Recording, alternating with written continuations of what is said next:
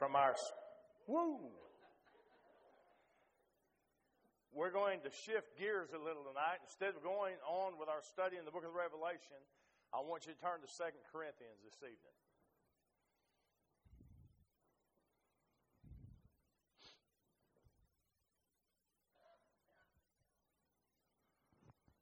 2 Corinthians.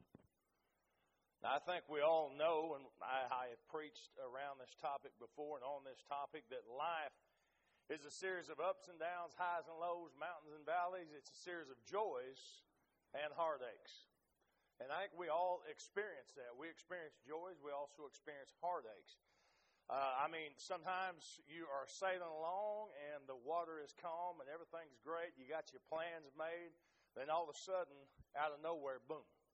A storm hits and life interrupts. Now, when I say life interrupts, what I mean is you experience the reality of life. Now, the reality of life is, there are ups and downs. There are good times and bad. There are those joys, but there also are the heartaches. And when I say life interrupts, I'm talking about when everything seems to be going well, and then a heartache hits. Grief happens. Tragedy takes place. In the last year, here in our church family, we've had a lot of members in our church that have experienced those very things. Grief, health problems, loss, tragedy of one kind or another. And why God led me to preach on this tonight, I don't know, but there's a reason why. And I want you to look with me at 2 Chronicles chapter 1. I'm going to start reading in just a minute, but I want us to have a word of prayer, and I'm going to give a little introduction before I get to this. Father, tonight as we study your word, I echo what Bentley said, that we would have an open heart and an open mind. We would have a desire to hear from you what you'd say to us.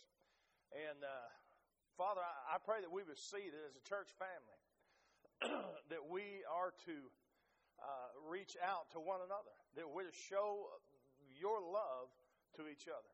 Remind us that your word tells us that the world knows we belong to you because we do love one another. Now, Father, I pray tonight that as we study your word, that as Christ is exalted and lifted up, that we would understand the comfort that you bring to us, and there's a purpose for that, and that is so that we could be ministers of your comfort to one another. In Christ's name, amen. Now, there's something I've learned over the years now, quite a few years of doing ministry, and that is if you talk to anybody long enough, you're going to find out everybody has a heartache.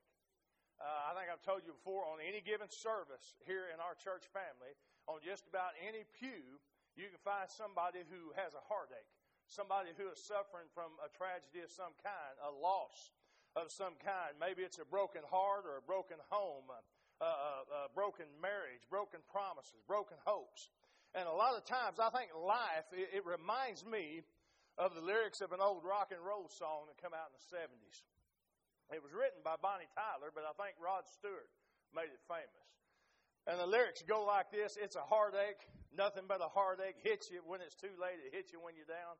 Now, that song was written about love, but I think it could also speak about life.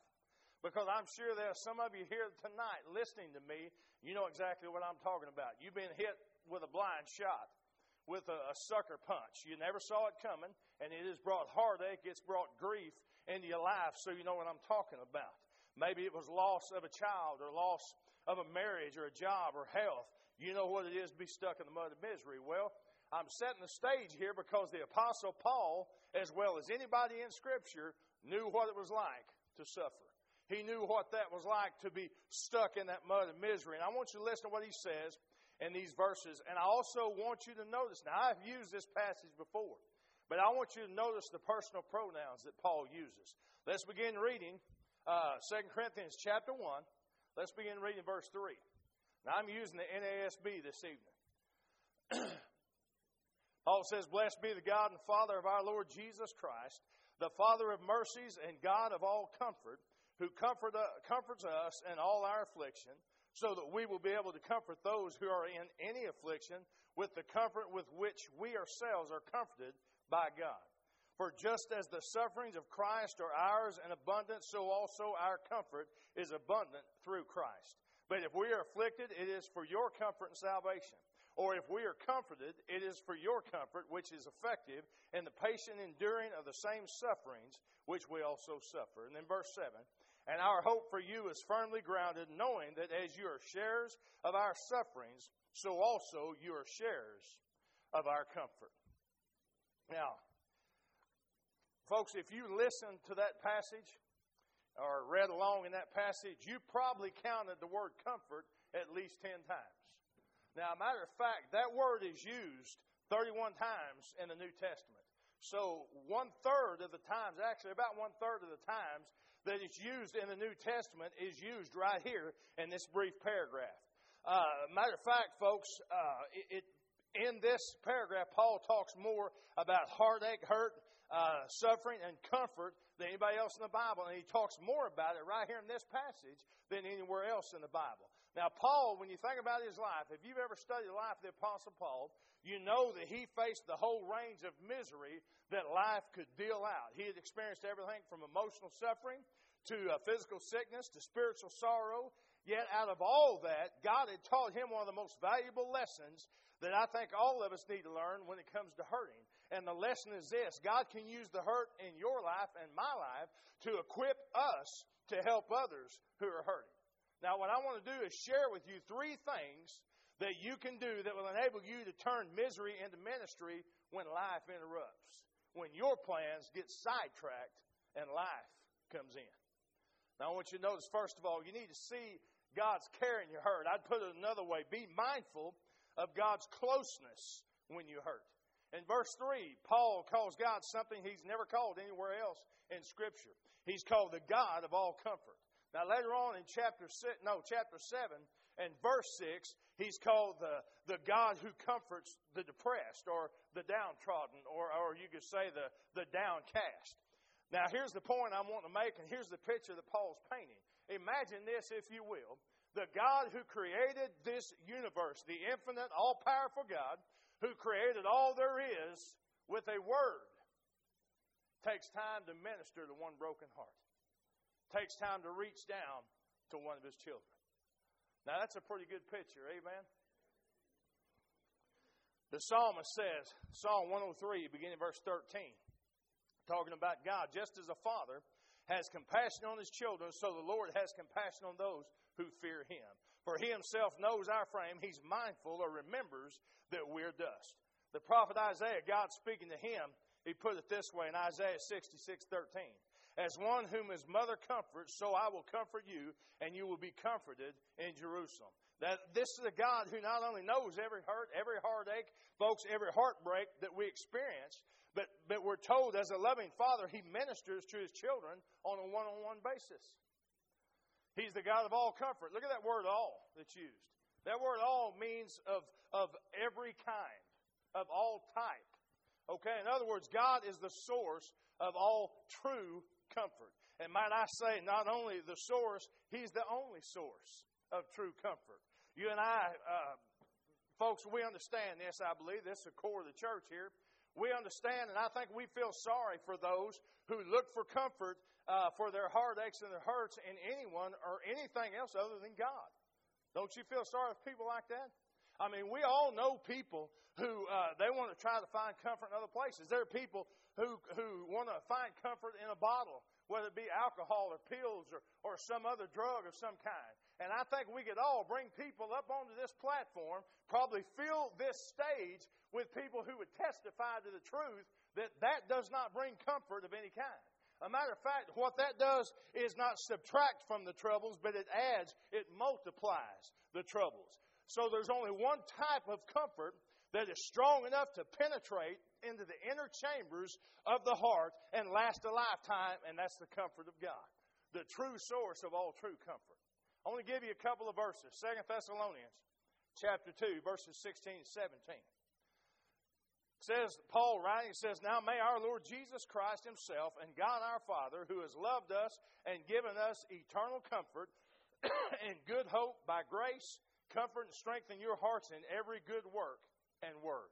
Again, that's 2 Thessalonians, folks, 2, 16, 17.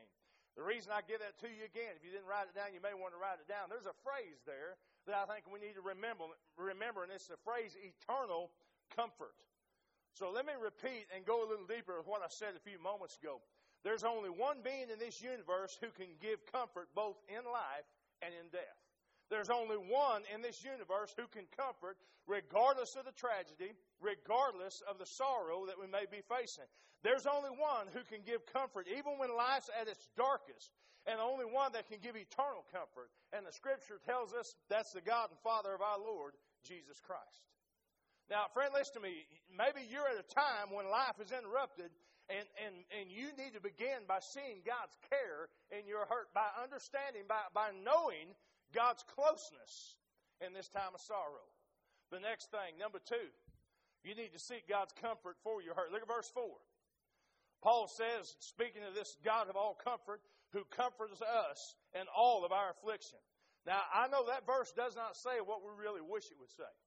Because if we're honest, what we want that verse to say is, God keeps us from all affliction. But that's not what that verse says, folks. God doesn't do that. The fact is, we don't always expect trouble.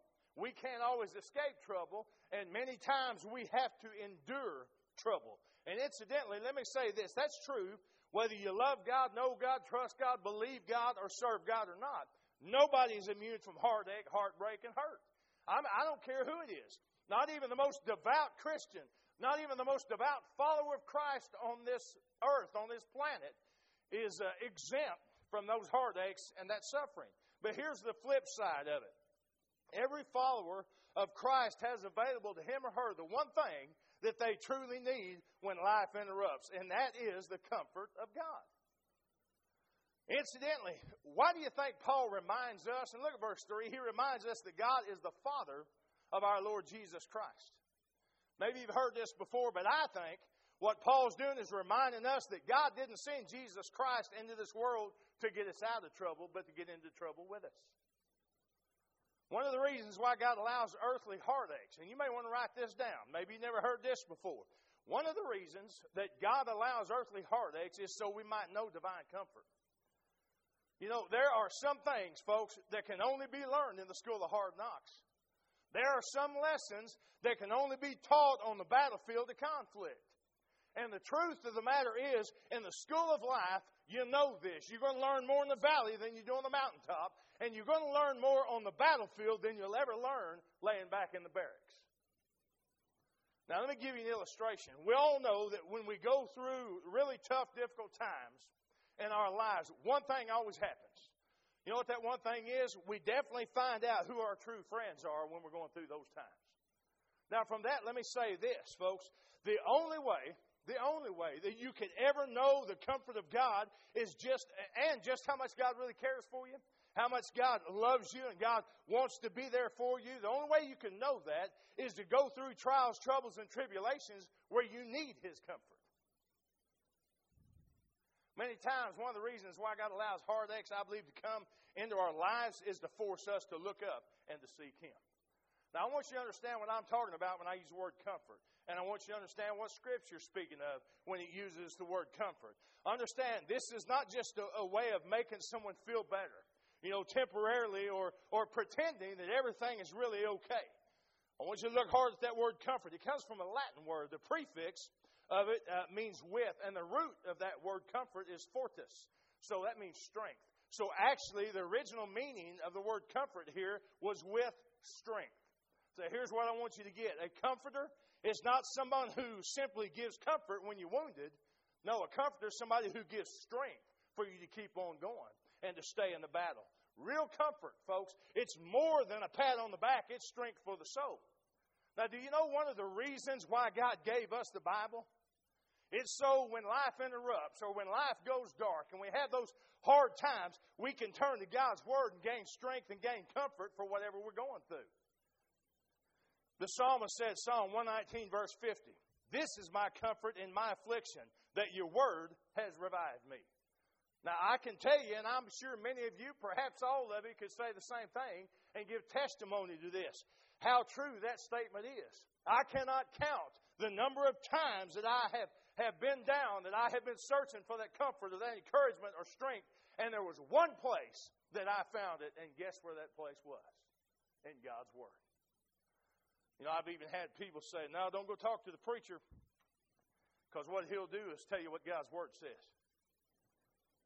You know why I do that? Because I can't give you what you need and the comfort you're searching for. God can. God's Word's a medicine for heartache, folks. It's a salve for heartbreak. And the true source of comfort is God and His Word. So afflictions and trials and troubles, tribulations, heartaches, heartbreaks, they come from a lot of different sources. But there's only one source for true comfort for all those. That's God. That's it. I don't know if I ever shared this with you or not. I remember reading years ago about the bumblebee. Now, a bumblebee, apparently, the story said, if you take a bumblebee and you take an open jar, like a mason jar, drop that bumblebee in the mason jar, he will die if you don't take him out. And the reason he will is he's not smart enough to realize all he's got to do is fly up and he's out. He's free. So instead, what he does is keep pounding in the side of that glass jar, trying to get out that way, or trying to burrow out near the bottom. Now, I say that because so many times when life interrupts, I think we become just like that bee. We never stop to realize that if we'll look up, we find comfort, we find the strength, we find the encouragement and the peace that we need. Now, when you do that, there's a third step that you need to take. Again, number one, folks, see God's care in your hurt. Realize and be mindful of how close God is to you as one of His children. Number two, seek God's comfort for your hurt. Look to the true source of comfort, to where you can truly find comfort. And then, number three, the third step, share God's love with others who hurt. Now, it's true that God wants to comfort us when we're hurting, but He doesn't comfort us for our own sake. Look at verse 4 again. He comforts us, according to verse 4, so that we will be able to comfort those who are in any affliction with the comfort with which we ourselves are comforted by God. So let me put it this way. God does not comfort us to make us comfortable. He comforts us to make us comforters for one another. God can use your hurt to equip you to help others with their hurting. Now, the comfort of God's always the calling of God to minister and comfort to someone else. Folks, and I'm going to tell you, as a pastor with a few years behind me now, I don't think there is a greater need in the church or a greater ministry in the church to one another than to have these helpers who will come in and work with the hurters. To have these people who will minister to those who are miserable. And let me tell you something. The best people to do that are those who have hurt themselves, those who have been miserable themselves, those who have experienced those griefs, those tragedies, that pain. You see, God's comfort is never intended to stop with the person that God comforts. God always gives a surplus of comfort. And you know why God does that? He wants that surplus to overflow from us to one another. To somebody else that hurts. Now, is that not what a family is to do to begin with? To love one another, to comfort one another, to uplift and encourage one another? But you can't really minister to the hurting until you understand their hurt. And really, let's be honest, you can't understand the hurt until you've hurt like they have. I use a story to illustrate this point. There was a young mother had two little kids. Had a son that was 4 years old and a daughter that was about 2 years old. One night after supper, she heard the awfulest screaming coming out of the room where the kids were. She ran in there, and her 4-year-old boy pointed to his little sister and said, "Mom, she bit me, and it hurts." And Mom said to the little boy, "Honey, it's okay. She doesn't understand. She's a baby. She doesn't understand that when she bites, it hurts." Okay, Mom went back downstairs. About 3 minutes later, she heard some more screaming come out of that room. She ran back upstairs. This time, it was the 2-year-old that was screaming. She said, looked the 4-year-old boy, said, "What happened?" He said, "Well, Mom, you said she didn't understand it hurt when she bit me." He said, "Now she understands it hurts." Listen to me, folks. Those who have been hurt can best understand and minister to those who are hurting. I mean, think about this. That's why Jesus can minister to all of us in all of our hurts, because He came into this world and experienced heartache and pain just like we do. Do you realize we don't have a God who is far off and sitting somewhere on a distant throne, who is not active in our lives? We don't have a God that does not understand our needs, our hurts, and our pains. We have a God who walked the earth along with us and experienced everything that we experienced. He knows what we're going through. Whenever sickness, sorrow, suffering, hurt, heartache knocks on your door, listen to me, friend. Do not become a cistern of self-pity. Instead, become a channel of blessing. A wise man once said, and I quote, "You cannot cure your sorrow by nursing it, but you can cure it by nursing another sorrow." Now, I'm going to be honest right here. I don't mean to offend anybody, but I want you to listen to me. So many people, when life interrupts and they have these times of problems, what they'll do is retreat into a shell. They'll turn in on themselves. They'll shut themselves off from other people. They'll lock the door. They'll pull the shades. They'll curl up in a ball and simply focus on themselves. Now listen to me. Do you realize when that happens, the suffering that a person is going through becomes absolutely purposeless and meaningless? When you focused on yourself, do you know what you do? You just simply magnify your misery. And it consumes you and it overwhelms you. God wants, what He wants to do is take your hurt. And He wants to channel that pain in a positive direction so you can minister to others who hurt. God wants to take your tears, your disappointments, your heartaches and tragedies and your hurts and mix them into a balm of blessing that can be laid on the wounds and on the hurts of somebody else. You know, I got to tell you, I never knew. Years ago, when Marsh and I lost our second child, it was tragedy. It almost crushed us. But over the years, I look back on it. You know how many people we have helped in that situation, that we have prayed with, that we have loved on, said, "We understand. We've been there. I know what you're dealing with. I know what you're going through." You know, I'll never forget. I'd been here about a year, and was at a funeral. I don't believe, and I can't remember if I preached a funeral or not. Do you believe that? But I remember two members of our, no, I did not preach a funeral, but it was somebody's loved one that we went to, a member of the church. And one member of the church said to this other member of the church who had lost a loved one, put his arm around her and said, "Listen, we'll be praying for you. I want you to know I understand what you're going through." Let me tell you something. That is exactly what Paul's talking about in this passage. One Christian brother or sister to another one, showing the love of God to another one, saying, "I know what you're going through because I've been there. I faced the same thing you have." Once again, is that not what a church family is to do with one another? Now, I'm going to say something before I go on, before I finish up here. You say, "Wow, preacher, this is short." Well, I may go ahead and preach Revelation 2 then tonight also. Let me say something here. There's a point I want to make, folks. Talking about comforting one another. There is a big difference between sympathy and empathy.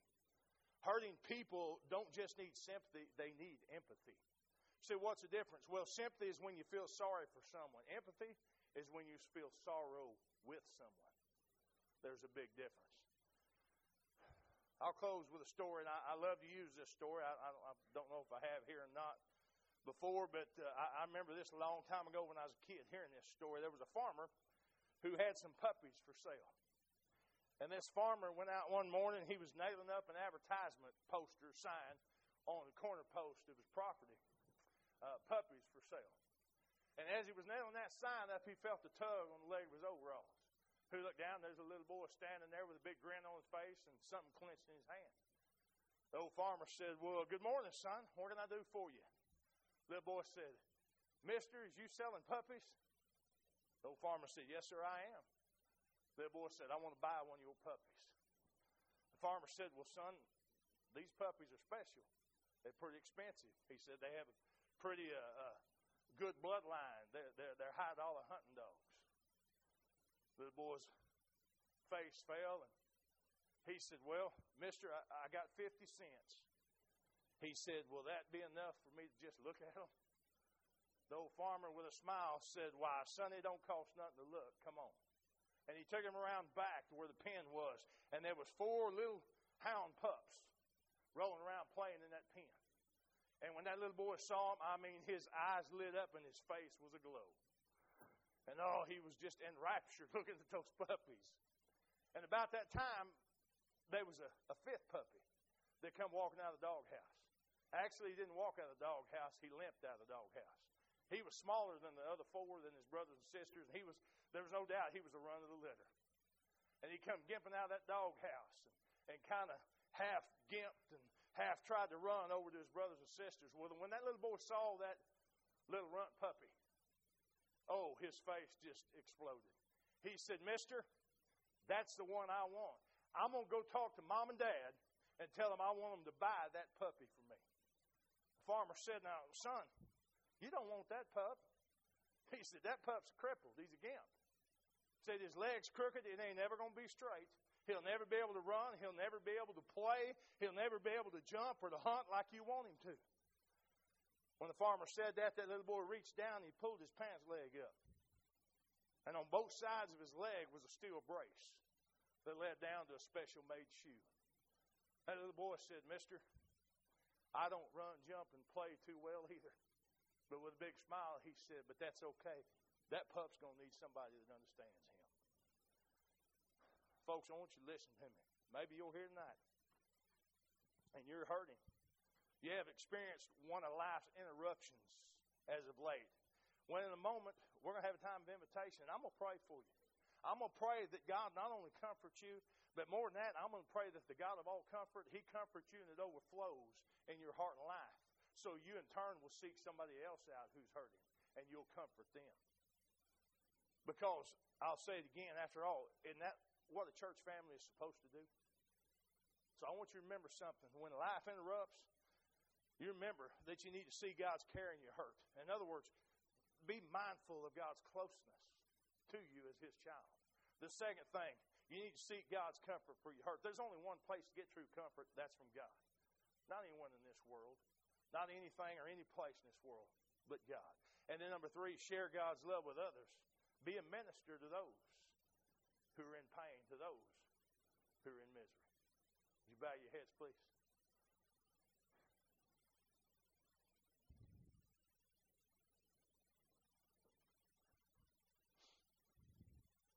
Like I said, in just a minute, we'll have an invitation time. Maybe you just need to come and bear your heart before God. Just come and pray. That's what altars are for in the church. Maybe you need to come and rededicate your life, or maybe, friend, you've never made a profession of faith in Jesus Christ. You've never surrendered your life to Him. Well, I'm going to tell you, true comfort begins at the cross with Jesus Christ.